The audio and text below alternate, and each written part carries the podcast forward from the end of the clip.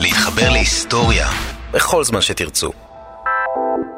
העוקבים האדוקים אחריי ברשת ודאי זוכרים שסיפרתי בעבר את סיפורו של ג'יימס ברי שהתחיל את חייו כמרגרט אן בקלי.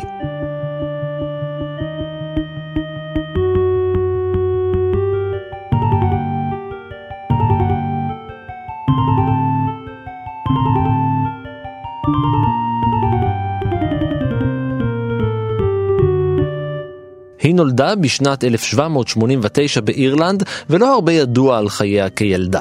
מה שכן ידוע, זה שהמשפחה נפלה אל מעגל העוני.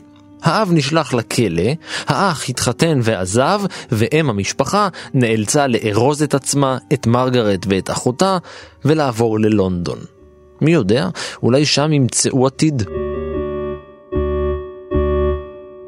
דודה של מרגרט, ג'יימס ברי, לא היה איש עשיר, אבל הוא היה איש חזון והיו לו חברים, וכשמת, בשנת 1806, לקחו שניים מחבריו את מרגרט תחת חסותם ובנו לעתיד. מי הם היו? אחד היה רופא, השני גנרל שרצה לשחרר את ונצואלה מולדתו. ואז צץ להם רעיון, לשלוח את מרגרט לבית ספר לרפואה. התוכנית הייתה פשוטה. מרגרט תתחפש לגבר בשם ג'יימס ברי, על שמו של הדוד המת, תעבור את הבחינות, ואז, בדרך לוונצואלה, תחשוף את זהותה ותסייע לגנרל במשימתו. וכך, בנובמבר 1809 יצאה מרגרט לבית הספר לרפואה באדינבורו תחת חזות גברית. בזמן הלימודים, ברי למד אנטומיה, ניתוח, תיאוריות, קימיה ורוקחות. היא נבחנה ב-1812 בכתב ובעל פה, והגנה על התזה שכתבה מול קהל, והכל בלטינית. היא עברה בהצלחה, והפכה לאישה הראשונה בבריטניה שהוסמכה כרופאה. טוב, אה, כרופא. התוכנית שהגו שני הבחורים הטובים השתבשה. הגנרל נעצר ומת מטיפוס. מה עשתה מרגרט? המשיכה לעסוק ברפואה והמשיכה להסתתר מאחורי זהותה הבדויה. ואז ברי שלנו הצטרף לצבא. הוא נסע סביב העולם כולו, ממש, אבל ההישג הגדול ביותר התרחש באפריקה הדרומית בשנת 1826. בזמן שהוצב שם במסגרת שירותו, הוא ביצע ניתוח קיסרי באישה. זה היה הניתוח הקיסרי הראשון שבוצע על ידי אזרח בריטניה, בו שרדו גם הוולד וגם האם. לא רק שניתוח קיסרי היה נדיר אז, האירוע הזה בזמנו היה יוצא דופן, תרתי משמע. בזכות זאת החליטה האם הטריה לקרוא לבנה ברי.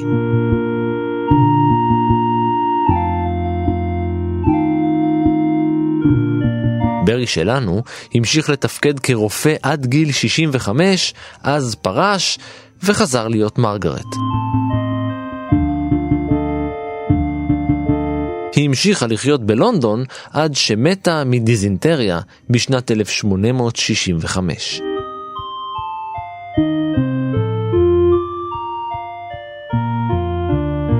למרות שהסיפור התפרסם כבר אז, הצבא המשיך לשמור על המסמכים הרשמיים במשך מאה שנה.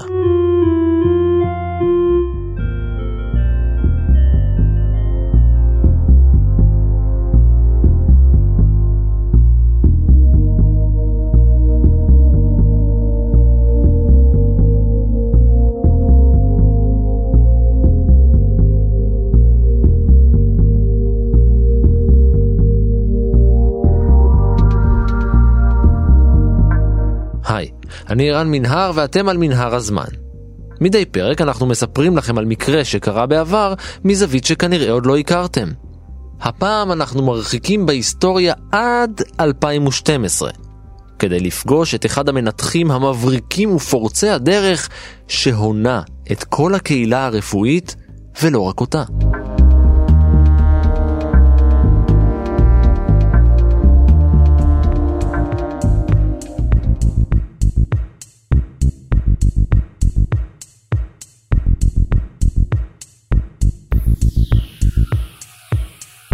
אם יש משהו שאתם צריכים כשאתם חולים או מתמודדים עם מצב רפואי לא תקין, זה רופא טוב. רופא אמין, שניתן לסמוך על שיקול דעתו, שיש לו ברקורד הצלחות, ניסיון והבנה אמיתית של המקצוע והתפקיד שלו בתחום. נניח מישהו כמו פאולו מקיאריני.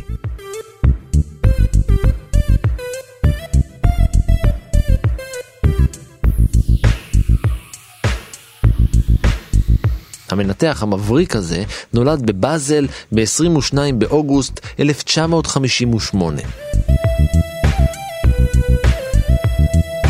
נכון, אין לו ממש שם שוויצרי, וזה בגלל שהוא לא שוויצרי, הוא איטלקי.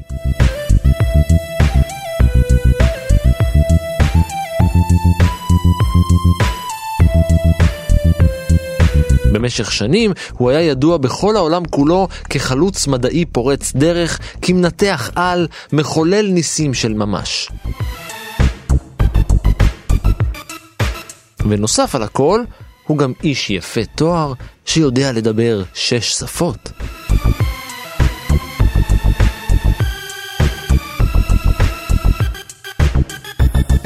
כשהיה בן 28, סיים את לימודי הרפואה שלו וקיבל תואר מבית הספר לרפואה של אוניברסיטת פיזה באיטליה. בשנת 1991 קיבל תואר נוסף, מנתח. אחרי תיכון אתה הולך ללמוד רפואה. זהו דוקטור יצחק ברלוביץ', בעבר משנה למנכ"ל משרד הבריאות ומנהל בית החולים וולפסון. הלימודים עצמם נטו זה שש שנים, ויש עוד שנה של סטאז' שבו אתה יותר בצד המעשי, אתה קצת מתנסה, אה, להיות עם חולים, לבדוק אותם, אפילו לעשות אה, כל מיני פעולות כמו פעולות החייאה ואירועים, ולקחת דם ולהשתתף בניתוח, להיות עוזר מנתח, ואז זה הזמן שאתה מקבל החלטה לאיזה מקצוע אתה מחליט ללכת. בישראל יש 56 מקצועות. שונים ומשונים. בגדול אפשר לחלק את המקצועות למקצועות כירורגיים ולמקצועות אה, שהם בתחום הרפואי נטו.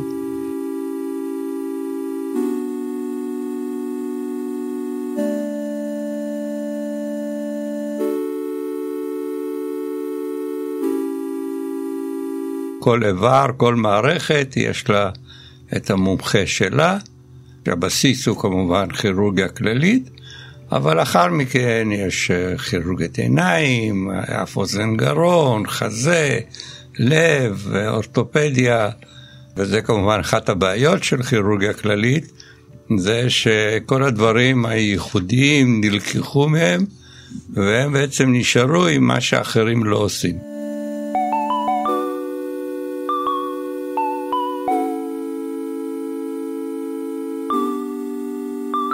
בישראל המודל החיקוי שלנו הוא המודל האמריקאי, שם קצת ההתמחות יותר קצרה בגלל שיש להם יותר מטופלים, יותר ניתוחים, אבל בגדול אנחנו רואים את המודל האמריקאי כמודל שאותו אנחנו מחקים. באירופה זה בא הרבה יותר מאוחר, אבל יש גם מומחיות באירופה, חלקם די זהה למה שעושים פה. וחלקם יש תוספות לכל מדינה ומדינה.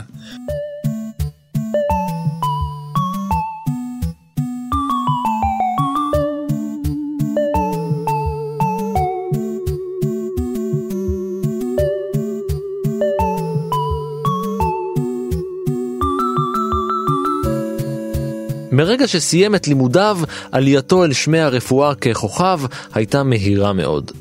למשל, כבר בשנה האחרונה להתמחותו בכירורגיה, שימש כעוזר פרופסור ולא הפסיק ללמוד. כך יצא שב-94 הוא סיים לימודי תואר שני בהשתלות איברים ורקמות, ושלוש שנים אחרי כן גם קיבל תואר דוקטור מאוניברסיטת פרנשה קומטה בצרפת. הוא שימש כראש מחלקת ניתוחי גרון וכלי דם בבית החולים היידהאוס הנובר עד 2004. ואז הוא התחיל לחקור.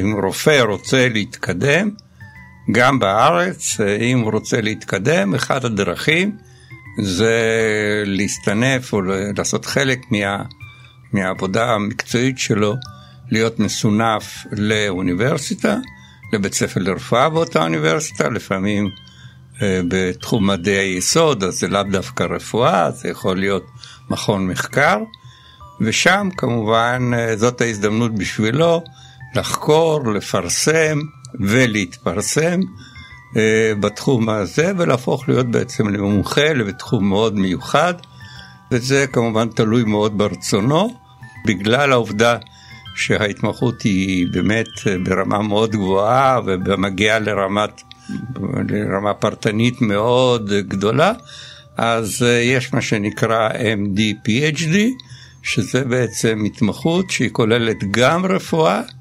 וגם uh, מחקר, זאת אומרת גם MD וגם PhD, ובחלק מהמקרים זה קצת לוקח יותר זמן, אבל בחלק גדול מהמקרים רופאים, דווקא הרופאים המצטיינים, בוחרים את המסלול הזה, וזה נותן להם הזדמנות גם לחקור וגם uh, ללמד, זה יוצר המון עומס, uh, וזה באמת דורש כישרון גדול ומסירות גדולה לעבודה. אבל uh, מאחר וזה יחסית uh, גישה חדשה, אז אני עוד לא יודע מה יהיה עם האנשים האלה, אבל בוא נגיד עד לפני מספר שנים, שזה עוד לא היה. רופאים בחרו את המקצוע הזה, עשו אותו עם הרבה מסירות, uh, כחלק מהעבודה שלהם, הרבה פעמים על חשבון הזמן הפרטי שלהם.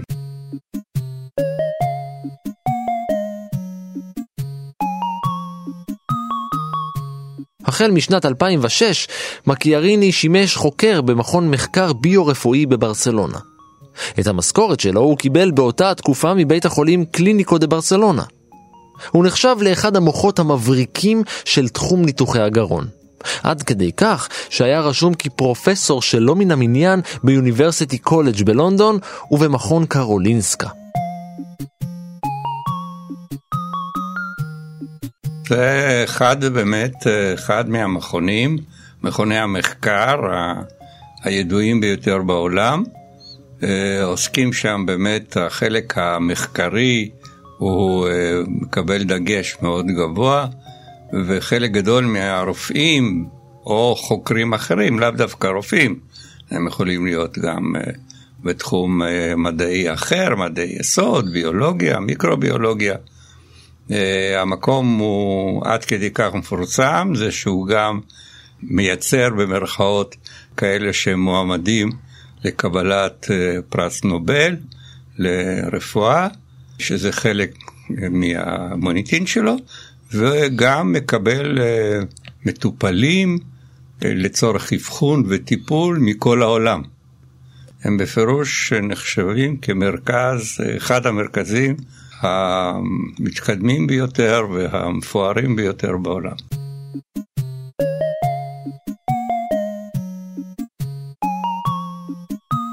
בנוסף לכל עיסוקיו, הוא גם היה מנתח במשרה חלקית בבית החולים של המכון. ואז הוא עשה היסטוריה.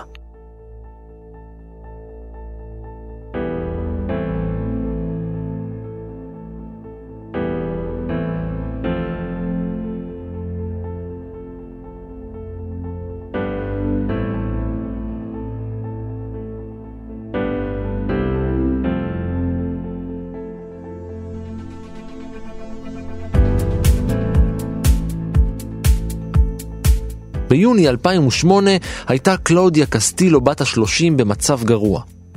היא חלתה בשחפת הריאות, ומצבה הלך והידרדר בשלושת החודשים האחרונים. הסיבוך החמור גרם לאחת מריאותיה לקרוס, והיא הייתה חייבת לעבור טיפולים דחופים על מנת לנקות את דרכי הנשימה שלה. גם קנה הנשימה שלה הלך והוצר, הלך ונחסם.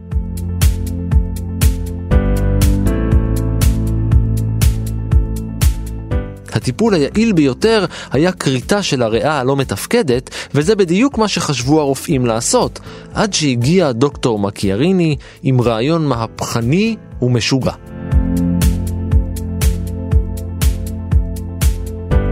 הוא אסף ורתם למהלך שלו עשרות מדענים ורופאים מכל רחבי אירופה, ויצא להרפתקה מדעית מבריקה.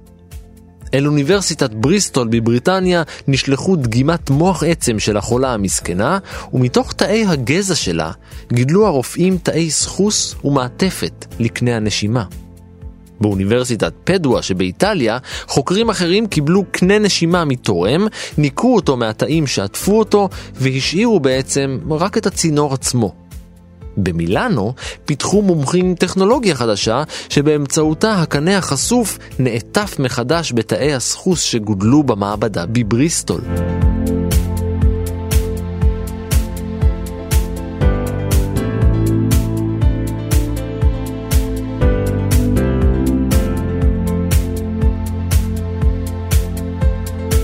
אחרי שקנה הנשימה החדש היה מוכן, בפעם הראשונה בעולם הושתל קטע גדול של קנה נשימה שגודל כולו במעבדה.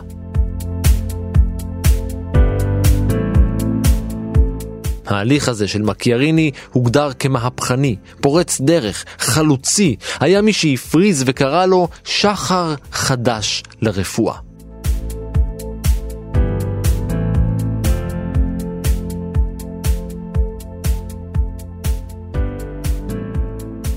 תאי גזע או תאי מוח עצם בעצם הם תאים שהתכונה המיוחדת שלהם זה שהם יכולים לקבל, כלומר הם עוד בשלב שהם אה, לא הוגדרו עדיין אה, כתאים מסוימים בגוף. ואתה יכול אה, על ידי השפעה עליהם לגרום לכך שהם יקבלו כל איבר בגוף. כלומר הם יכולים, ואתה יכול לגדל על התאים האלה כמו שראית את הטראכה, את קנה הנשימה, ואתה יכול לגדל עבורם אה, שרירים, ואתה יכול לגדל כל מיני דברים, משום שזה עדיין תאים, אה, מה שאנחנו קוראים, אה, שהם לא עברו ספציאליזציה. ואז אתה יכול לקחת אותם ולהתאים אותם. עכשיו, מאחר וזה נלקח מאותו אדם וזה מושתל אצל אותו אדם, אז כאן יש את היתרון שהוא בעצם לא נדחה. משום שבדרך כלל אחת הבעיות בהשתלות זה שכשאתה משתיל מאדם אחר, אה, התגובה המיידית היא שהגוף דוחה אותם. ופה, מאחר וזה אותו אדם, אז, אה, אז יש סיכוי טוב שזה ייקלט ולא יידחה על ידי המקבל.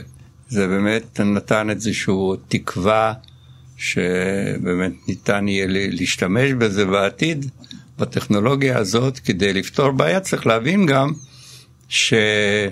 תמיד, בכל העולם יש מחסור באיברים להשתלה. ולכן התקווה הזאת של לקחת אה, ריאה או לקחת מקום שבדרך כלל מאוד קשה להשתיל אותו, אז האפשרות הזאת בעצם נותנת אה, תקווה גדולה שתוכל באמת במשך הזמן אה, אולי להחליף את הצורך בהשתלה קונבנציונלית.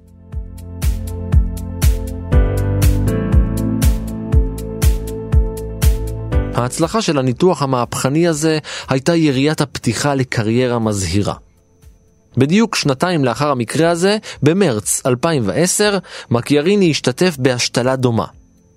קיארן פין לינץ', בן העשר, נולד עם קנה נשימה בקוטר מילימטר בודד, והניסיונות להרחיב אותו גרמו לו לסכנת חיים. גם הוא עבר השתלת קנה. באותה השנה השתיל באותו אופן קנה נשימה לקזיה שורטן שחלה בסרטן. ההשתלה הזאת נכשלה, ושנה אחר כך היא קיבלה בהשתלה קנה נשימה סינתטי ושוחררה לביתה.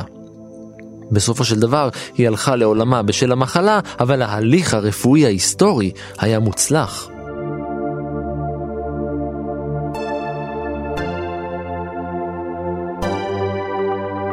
2010 הייתה שנה מוצלחת עבור מקיאריני.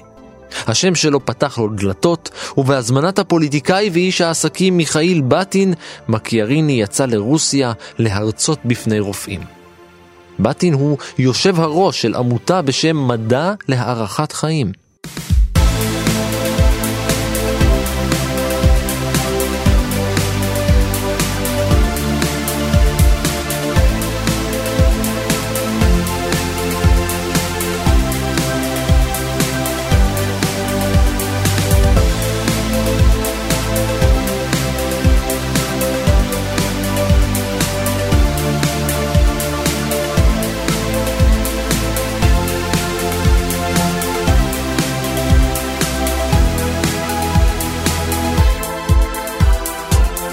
לא חלפו כמה חודשים ומקיאריני טיפל שם באישה, טיפול שזכה לסיקור תקשורתי נרחב. יחד עם המנתח הרוסי ולדימיר פרשין, הם השתילו לה קנה נשימה מתרומה.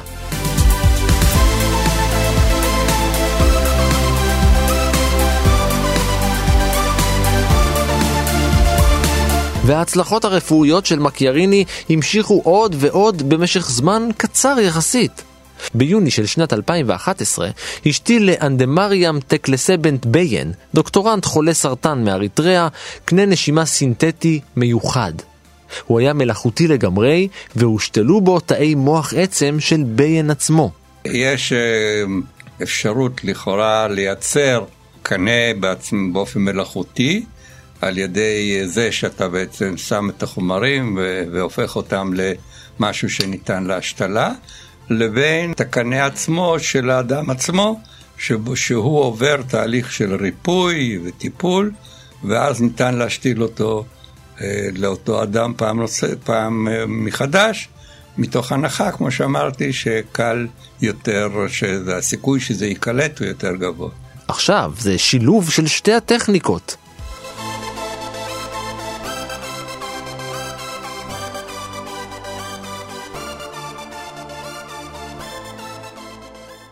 הצלחת הניתוח הזה כיכבה על השער של הניו יורק טיימס, אבל עד סוף השנה ההשתלה התבררה להיות כישלון.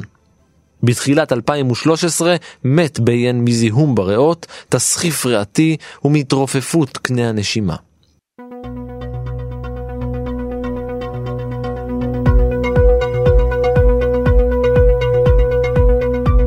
כן, ההצלחות הרפואיות של מקיאריני המשיכו עוד ועוד עד השערורייה.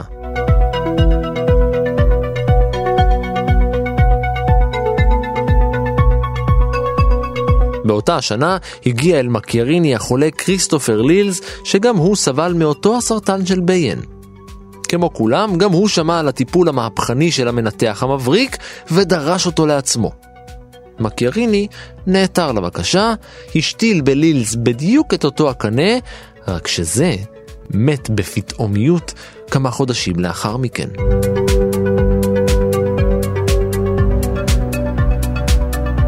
כך היה גם במקרה של יוליה טוליק, שביוני 2012 עברה השתלה ושרדה רק פחות משנתיים, ואלכסנדר זוזוליה, שבאותו החודש בדיוק עבר את אותה השתלה בדיוק, ומת גם הוא ב-2014.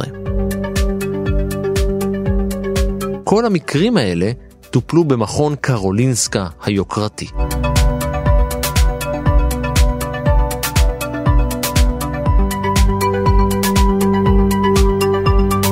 אבל מקרי המוות האלה לא היו השערורייה. הניתוח מצליח והחולה מת, אתה בודק לראות את הקליטה, כלומר אם אתה רואה שהאיבר שהשתלת אותו הוא איבר שמתפקד ושהוא נקלט ושהוא הופך להיות לחלק בלתי נפרד מה... ממקבל האיבר, אז אתה יכול להגיד שהניתוח הצליח. אבל אתה כמובן לא יכול אה, להגיע למסקנה עד שאתה לא רואה את זה לאורך תקופה סבירה, ואני מבין שבמקרה הזה זה לא החזיק מעמד לאורך סבירת. אה, בדרך כלל מדברים על באמת, אם זה אנשים צעירים, אז הם חוזרים לתפקוד. היום ההשתלות הקונבנציונליות, אתה רואה אנשים שחיים חמש ועשר שנים, אה, ומשחקים כדורגל, ויש נבחרת שחייה, ו... אנשים אה, ממש מתפקידים אה, אחרי שזה נקלט וזה עובד. הכרתי כמה אנשים שהם ממש לכאורה, כאילו מי שלא מכיר אותם, חושב שהם כבר ממש אנשים בריאים לכל דבר ועניין.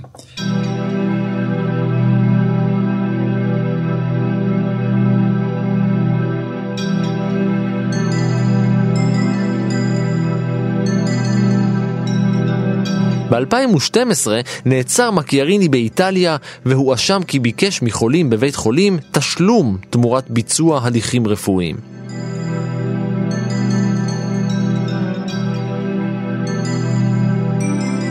זה נשמע חמור מאוד, אבל שלוש שנים לאחר מכן בוטלו ההאשמות נגדו והתביעה בוטלה.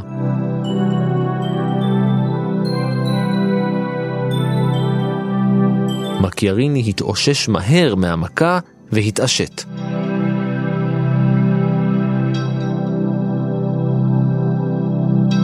זו לא הייתה השערורייה. הוא המשיך במסכת טיפוליו המהפכניים. באפריל 2013 הוא השתיל את הקנה המשולב בהנה ווארן בת השנתיים שנולדה ללא קנה נשימה. באוגוסט הוא השתיל קנה שכזה בסדי כנען. שניהם לא שרדו יותר משנה וחצי.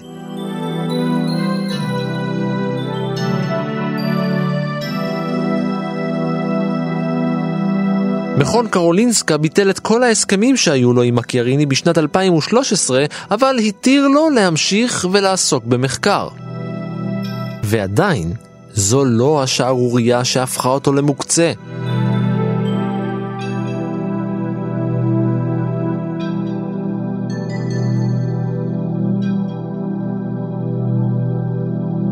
מקיאריני הפך את חלום הרפואה הרגנרטיבית למציאות של ממש. אבל בשנת 2014 האשימו אותו עמיתים לשעבר כי במחקרים שלו הוא העלה טענות שווא שקריות.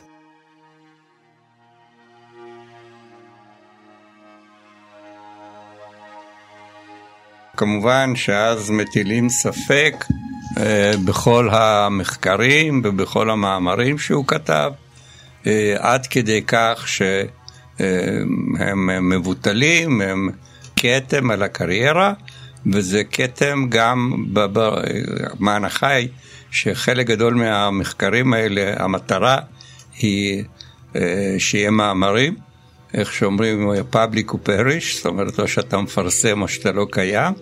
אם אתה רוצה להתקיים, אתה חייב לפרסם. ואכן הוא פרסם דרך אגב, גם בעיתונים, אה, אותך, לך עשה רושם הניו יורק טיימס, עליי עשה רושם הניו אינגלנד, שהוא כמובן מבחינה מדעית רפואית נחשב אה, כעיתון ה... ה... בוא נגיד היוקרתי ביותר שקיים גם היום, ולכן כל פגיעה בעיתון הזה הופך אותו למוקצה גם במובן הזה, והעיתון בעצם הוא זה ש... לוקח על עצמו לבדוק את כל המאמרים שהוא כתב, ובעצם לבטל אותם אה, ולהודיע שהם לא מוכרים על ידו, ומטיל ספק על המסקנות, מטיל ספק על ההליכים ועל האמת של ההצהרות.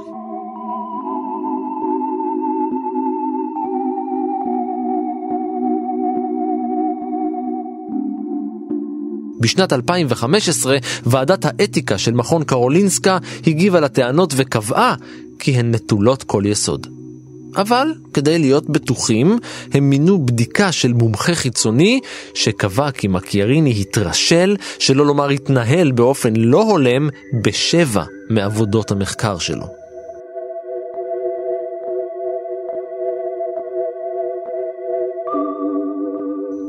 הוא לא קיבל אישור אתי לחלק מהניתוחים שלו והציג מצג שווא כשפרסם את הנתונים ותוצאות הניתוחים והניסויים בבעלי חיים.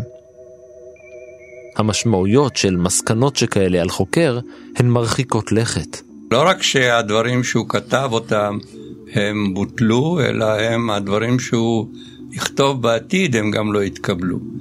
אה, באופן כללי הנושא של ועדות אתיקה אה, זה סיפור אה, קצת מעניין. אה, דווקא לנו כיהודים, אה, הם בעצם נולדו אחרי מלחמת העולם השנייה. אה, במהלך מלחמת העולם השנייה, חלק מהקדמה של המחקר הנאצי היה בין היתר שהם עשו ניסויים בבני אדם, בילדים, באנשים בתאומים, בכל מיני דברים שנראה להם, בוא נגיד לא הייתה שום מגבלה, והם היו יכולים לעשות ניסויים כאוות נפשם. כמובן שאלה דברים שמבחינה אתית אה, לא התקבלו בשום מקום, והתוצאה הייתה, זה שאז באמת הקימו את ועדת הלסינקי במסגרת אה, ועידה שקבעה שעל מנת אה, שניתן יהיה לבצע ניסויים באיזשהו מוסד חייבת להתקיים אצלם ועדת הלסינקי, שהיא מפקחת על מבצעי הניסויים, על אלה שעושים את הניסויים, לקבל אישור, ובמקרים מיוחדים זה מועבר לוועדת הלסינקי עליונה במשרד הבריאות, שאני הייתי חבר בחלק מהם, ושם באמת אתה בודק לראות עד כמה הניסויים הם אתיים, בעיקר בגלל העובד... בגלל שיש פה הרבה לחצים, כולל אינטרסים כלכליים, כולל אינטרסים אה, של אה, להתקדם ככל האפשר, וכמובן אה, את, זה, את כל זה אנחנו מודעים, וגם בארץ היו מספר מקרים כאלה, שבהם נעשו ניסיונות שבדיעבד התברר שהם היו לא אתיים, למשל הזריקו חיידקים לאנשים קשישים שלא ידעו בעצם אה, מה קורה איתם. גם אה, מנהל הבית חולים אה, נאלץ לעזוב את תפקידו וגם החוקר עצמו, הוא כבר לא עובד בבית חולים כללי, משום שא', מדובר פה באמת באנשים שלא יכולים לתת הסכמה מדעת, שזה תנאי כמובן, וגם עצם הפרוצדורה עצמה יכולה להיות גם מזיקה, ואתה תמיד חייב לשקול את הנזק ש, שזה יכול לגרום, ולראות שאכן התועלת שבניסוי היא יותר גבוהה מאשר הנזק עצמו. סגן יושב הראש של קרולינסקה קיבל את המסקנות וקבע שמקיאריני פעל באופן לא נאות, אבל לא חרג מסמכויותיו כרופא.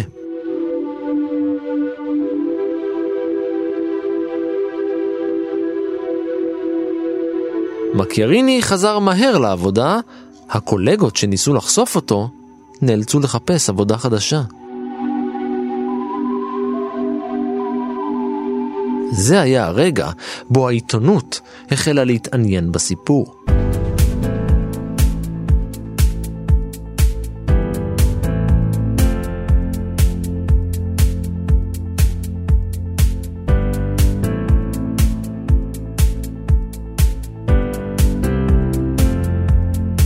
אחת העיתונאיות שנשלחו לסקר את סיפור המנתח המבריק שנתפס בהונאת הקהילה הביו-רפואית הייתה בניטה אלכסנדר, תחקירנית של NBC. היא נשלחה להתחקות אחר מעלליו ולסקר את עבודתו. אבל היא, שהתאלמנה לפני שנים בודדות, נשבתה בקסמיו. היא התאהבה בו. והוא הוא סיפר לה שהוא משתייך לאנסמבל רופאים מצומצם וייחודי שמטפל בראשי מדינות ובסלבריטיז של כל העולם.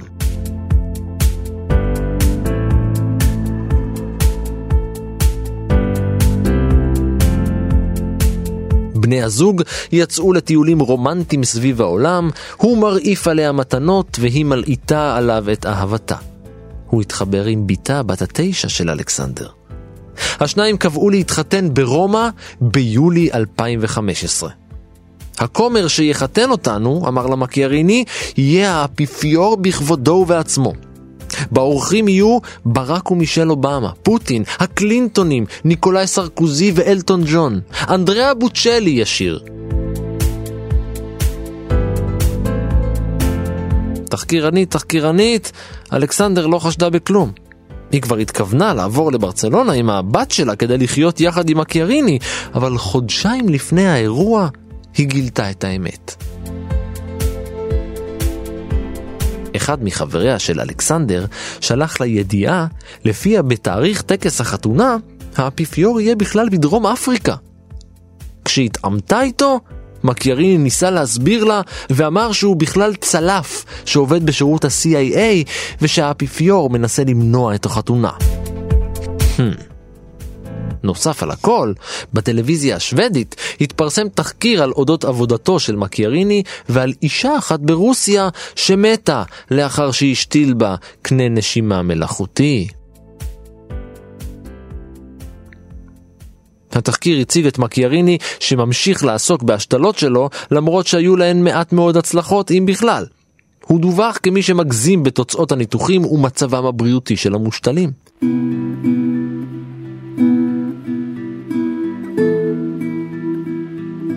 אלכסנדר יצאה למסע בכל רחבי אירופה בניסיון למצוא תשובות.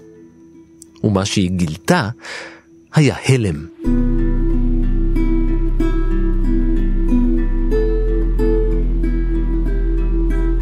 קודם כל, הוא כבר היה נשוי. שלושים שנה!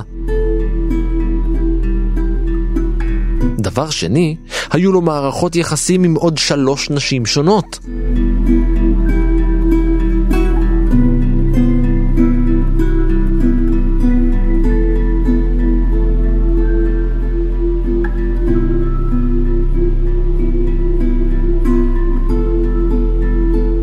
הסופה התקשורתית והסערה שהגיעה בעקבותיה לא הותירו למכון קרולינסקה ברירה. בפברואר 2016 הודיעה קרולינסקה שחוזה המחקר של מקיאריני לא יוארך.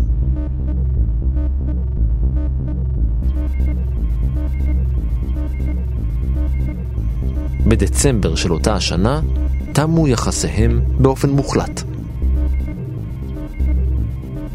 מקיאריני עבר לאוניברסיטה הפדרלית של קזאן.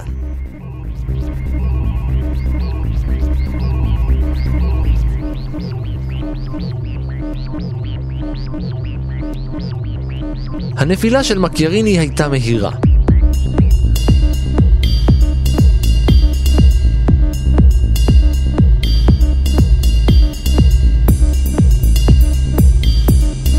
מחקרים שלו נמשכו באופן רשמי ונמחקו ממסדי הנתונים והרשומות.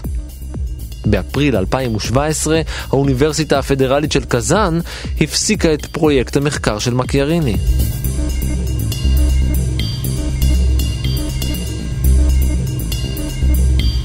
קודם כל, אה, אנחנו מדברים פה, לפחות לפי התיאור של נוכל.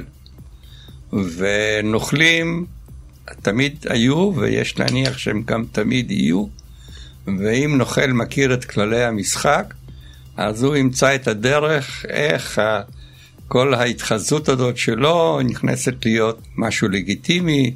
אה, זה בעצם סוג של פסיכופת ש, שבעצם יודע את מה שמצפים ממנו, עושה את כל הדברים לפי הכללים שהיו נהוגים באותה תקופה, וכמו שאמרתי, זה יכול לקרות גם בארץ, והתוצאה יכולה להיות uh, מהסוג הזה, ומפעם לפעם גם אנחנו מגלים את התופעה הזאת של אנשים, משום שצריך להבין, אנחנו מדברים על אני לא זוכר את המספר המדויק, אבל אנחנו מדברים פה על אלפי מחקרים שמתבצעים בעולם, אה, וישראל בעניין הזה היא אחת מהמובילות בנושא של מחקרים. אה, הפיקוח, גם אם הוא מאוד קפדני, הוא עדיין פיקוח שהוא נתון לשיתוף פעולה של המפוקח. ואם הוא מחליט שהוא רוצה לסדר ובעצם לרמות, אז קשה יהיה מאוד אה, לעלות על זה. אה, וכמו שאמרתי, גם עולים על זה, אבל עדיין אני לא יכול לשים את ידי באש ולהתחייב ש, שזה לא קורה. בעקבות התפוצצות הפרשה, מזכיר ועדת פרס נובל לרפואה התפטר מתפקידו בשל מעורבותו בגיוס מקיאריני למכון קרולינסקה אי אז ב-2010. הוא גם שם אותו ברשימה של המועמדים לפרס נובל. בשלב מסוים, אה, כשהוא היה בשיאו ו... ועשה באמת את הדברים היוצאי דופן האלה, המיוחדים, אה, והפוטנציאל שהוא הראה, אז אה, היה, אנשים היו בטוחים שיש פה באמת אה, פריצת דרך אה, מדעית מאוד משמעותית, וזאת הסיבה שבעצם נותנים לאנשים פרסי נובל, כדי שהם יקדמו ואנשים אחרים ילכו ויעשו את אותו דבר. אחרי מזכיר ועדת הפרס, התפטר גם מי שהיה סגן יושב ראש המכון שהגן על מקיאריני בשעתו. אבל המכה שחטף מכון קרולינסקה הייתה גדולה יותר. באוגוסט 2016 התפרסמו מסקנות ועדה שחקרה את ההתנהלות האתית של מקיאריני ושל המכון. היא מצאה כמה פגמים בהתנהלותו של הרופא ושל בית החולים, גם דוח אחר, חודש לאחר מכן, קבע שהמכון לא בדק לעומק לפני שהעסיק את מקיאריני ולא פיקח מספיק על עבודתו. זה שהם פספסו זה לא אומר, יכול להיות שהם פיקחו בצורה טובה, אבל קשה מאוד uh, לגלות.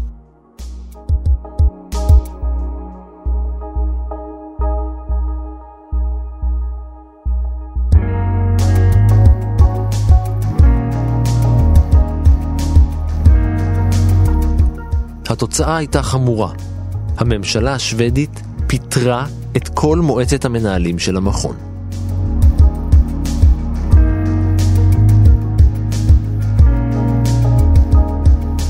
המשטרה השוודית פתחה בחקירה. במרכז הבדיקה עמדה השאלה האם מקיאריני ביצע הריגה ללא כוונה תחילה.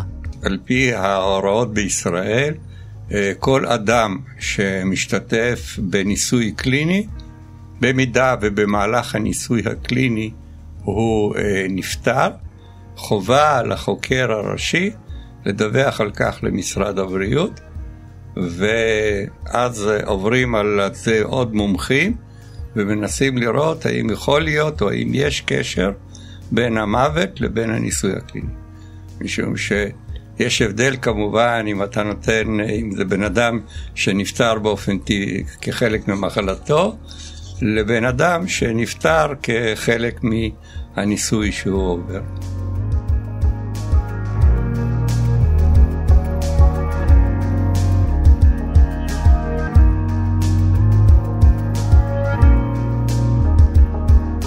רק שבאוקטובר 2017 הודיע התובע הכללי כי כל ההאשמות הפליליות נגד מקיאריני בוטלו.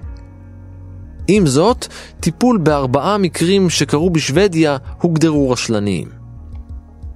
כיוון שהחולים היו יכולים למות בכל מקרה של טיפול אחר, אי אפשר לקשור את מקיאריני באחריות פלילית למותם.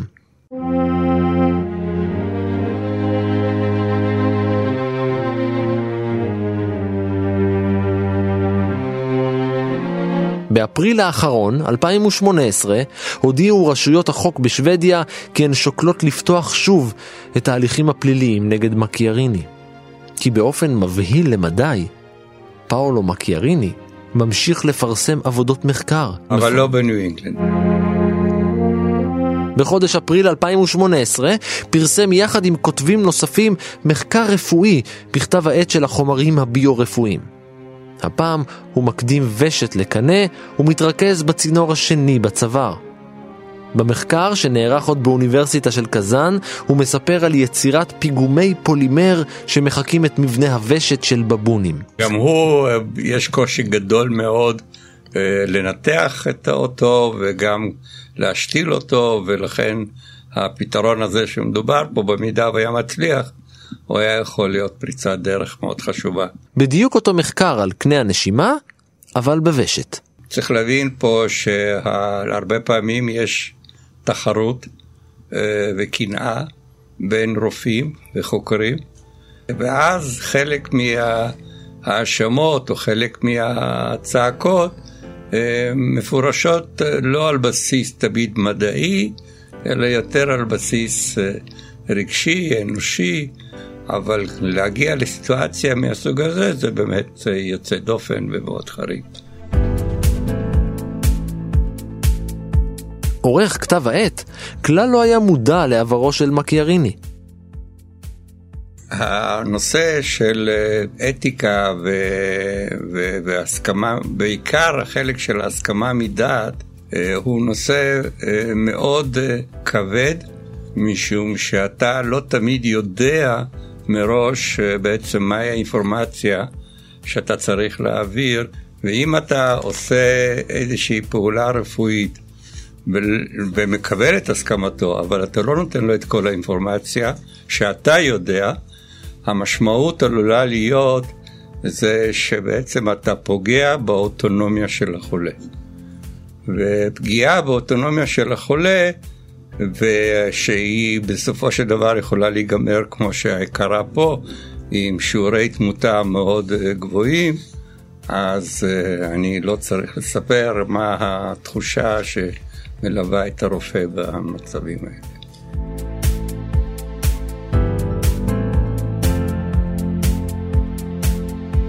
לטרה תרפוסון סאוטון, אומרים ביוונית. רופא, רפא את עצמך. אנחנו אמנם, אה, תפקידנו כרופאים זה להציל חיים, לרפא, להביא אנשים למצב שהם, שהם היו עוד בריאים, אה, אבל העובדות הן שלא תמיד זה מצליח. והרבה פעמים, אולי יותר מדי, האנשים האלה אנחנו לא מצליחים והם אה, נפטרים לנו תוך כדי טיפול. זה, זה תהליך די טבעי, במיוחד אה, כאשר מדובר באנשים עם מחלות סופניות, אנשים בגיל מבוגר, כל אלה הם כמובן גורמי סיכון שקשה מאוד uh, להתמודד איתם. כל רופא סוחב איתו את הנקיפות מצפון האישיות שלו, uh, משום שהוא לא תמיד משתף את מה שקורה לו, והדברים שקורים איתם, הרבה פעמים הוא שומר את זה לעצמו, והתחושה הזאת של כישלון היא תחושה שרופא לפעמים סוחב איתו עד, עד יומו האחרון.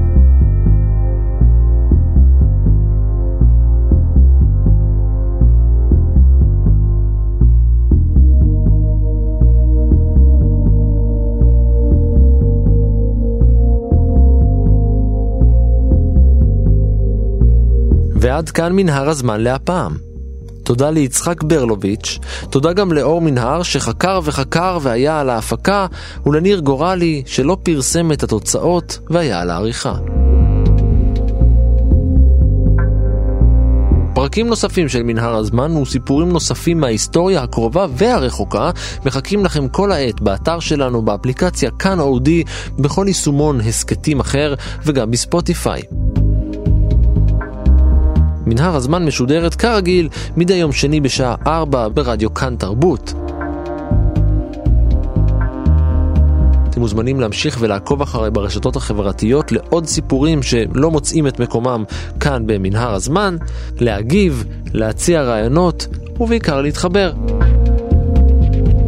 אני ערן מנהר, נשוב וניפגש בפרק הבא.